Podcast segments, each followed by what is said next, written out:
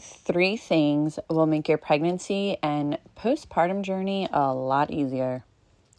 Hi, everyone. Welcome back to the Pure Doula podcast. I'm your host, Catherine, the Pure Doula. On this week's episode, I discuss baby registries and three things every expecting mama needs on hers. I share my thoughts on some common items, and it just may surprise you. So hang with me while I chat it up. This is the Pure Doula podcast. Let's get into it. Okay, so we all know that creating your baby registry is one of the fun parts of pregnancy. Strollers and onesies and bibs. Oh my. We had so much fun creating ours. I like couldn't wait to do it. I think I did it like as soon as I was feeling better. But I'm gonna burst some bubbles with some of the info I wish I had, really. You don't need it. That's my answer to most stuff the baby market pushes. Just remember, it's sales. It's companies who want to make money. So they come up with stuff that's unnecessary, and society pushes it to make us think we need it. Um, side note, Mercy's here crawling around. She's with me today during... Oh, yeah, bless you, my love. She just let out a little sneeze. Um, so you might hear her in the background. Anyway, whether it's a diaper genie, a wipe warmer, or swaddles. Yeah, even swaddles. If you follow me on Instagram, it's old news that I'm against swaddles. Uh, they're really not womb-like at all. That's such a myth. They basically are straitjackets that interfere with the development of babies. So, no, you do not need it. The over-the-top nursery, don't need it. Breastfeeding and bed sharing are biologically best for baby. Crib, baby monitors, pacifiers, their own room. You don't need it. But let me talk about what you do need, because those were quite a few things I, I just spat out that you don't need, because you really don't. But what you do need, besides diapers, whether they're cloth or disposable, and clothes, a baby registry isn't just for baby. Let's think bigger. Mama and Papa need the support, as they're the ones supporting the baby, but specifically Mama, especially Mama. And no offense to dads, but that's just how it is. Between recovering from birth and breastfeeding, Mom needs all the support she can get, especially, especially, especially if there are other children in the family. So first thing I suggest putting on your baby registry is a gift card or even a specific order for a meal plan service. We all have to eat, and eat healthy at that. The postpartum period is exhausting. Yeah, Mercy knows. It's exhausting and an adjustment. Cooking or preparing meals throughout the day is the last thing Mom wants to do. I mean, I couldn't even like really get out of bed. So there was no way I was going to cook. I mean, you're not even supposed to go up and down the stairs, you know, like you really are on bed rest for a while. So none of that. I even just like kept snacks in the bed, really, just stuff in hand's reach. But anyway, that's the last thing we want to do. You know, it's the last thing that Mom should be doing. Oh, okay. And with most dads back at work. Oh. Yeah.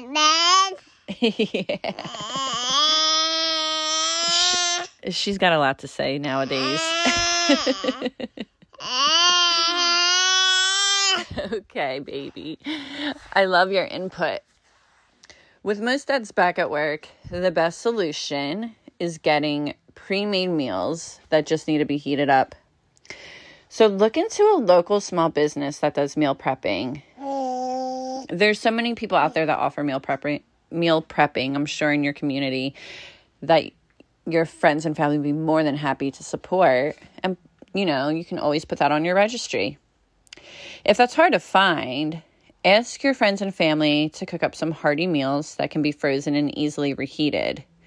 You know, if each cousin or sister, aunt or uncle, mom, dad, whoever, you know, cooked you some kind of casserole or whatever that you could just th- pop in the freezer and then have dad come home and reheat it.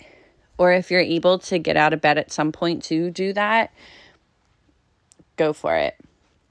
While you're nesting, just make room in your freezer for any pre-made meals. And don't forget breakfast foods too. There's plenty of like breakfast casseroles that can be pre-made, all kinds of stuff. And definitely keep lots of snacks handy as well as water, even coconut water, because, you know, plain effing water doesn't hydrate. You do need some electrolytes, salt, all that. And coconut water is just like an easy way to make sure you're getting proper hydration. Adding cases of those to your baby registry is also a great idea. It's good to be stocked up and just not worry about if hubby has to grab a case of water on his way home from work. You know, you just want him to get home and help you out. So I feel like that one's like major, because eating and nourishing your body, especially at that time period, is so, so, so, so, so major. Next on my baby registry must-have is a doula and a postpartum doula. This is like a two-in-one. If you can't afford a doula on your own but really desire one, I think you should just find a doula you love and ask her if she has a gift card option that you can add to your registry, because most doulas offer that, and it's the best way to make sure you get support that you want and the proper support. You know, it's no shade to friends and family.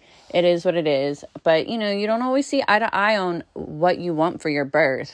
And that's where a doula can come in if you just feel like you need a little extra support.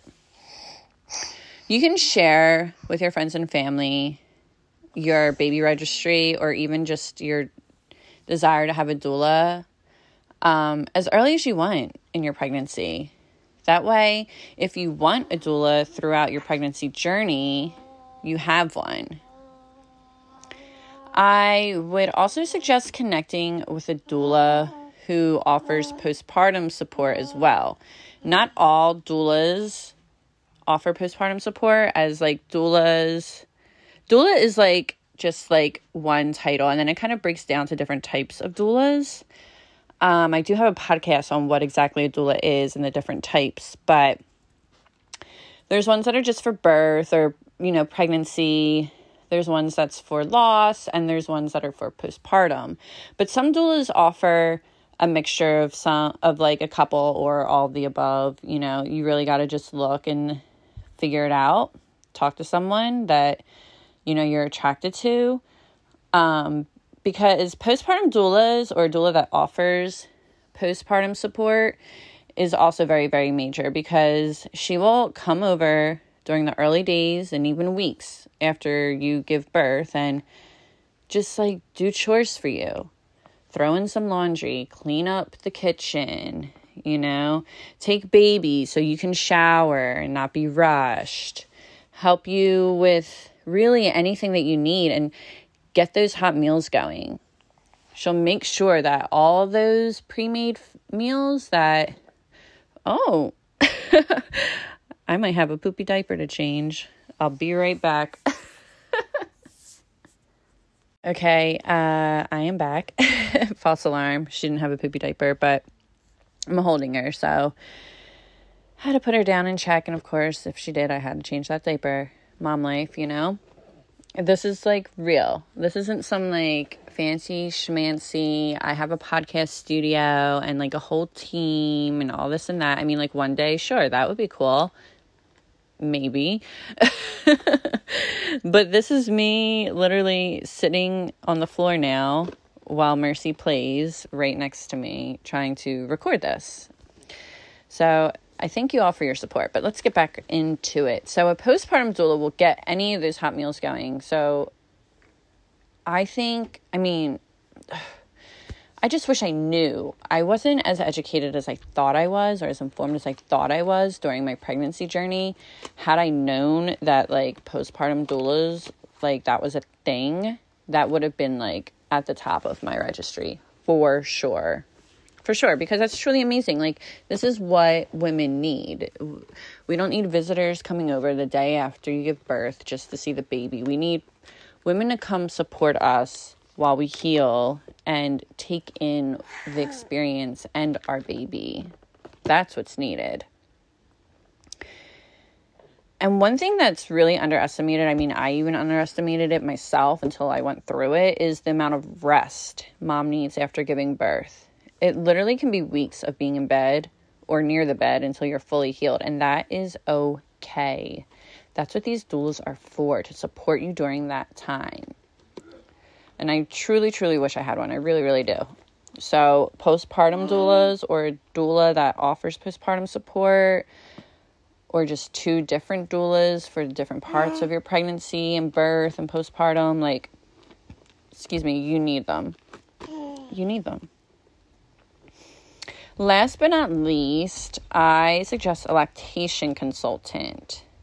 This is another major one. Breastfeeding is such an incredible experience, and there's such a lack of education, information, and support out there. You really have to just go looking for it yourself. You know, it's, it's really hard to just be well informed by just anyone around you, you know. I mean, hospitals do offer, if you have a hospital birth, Um, a lactation consultant to come in, um, you know, after you give birth, to kind of help with the latch and make sure you know what you're doing. But it's not enough. And the that time period that you have that encounter, your mind is just, like, completely elsewhere.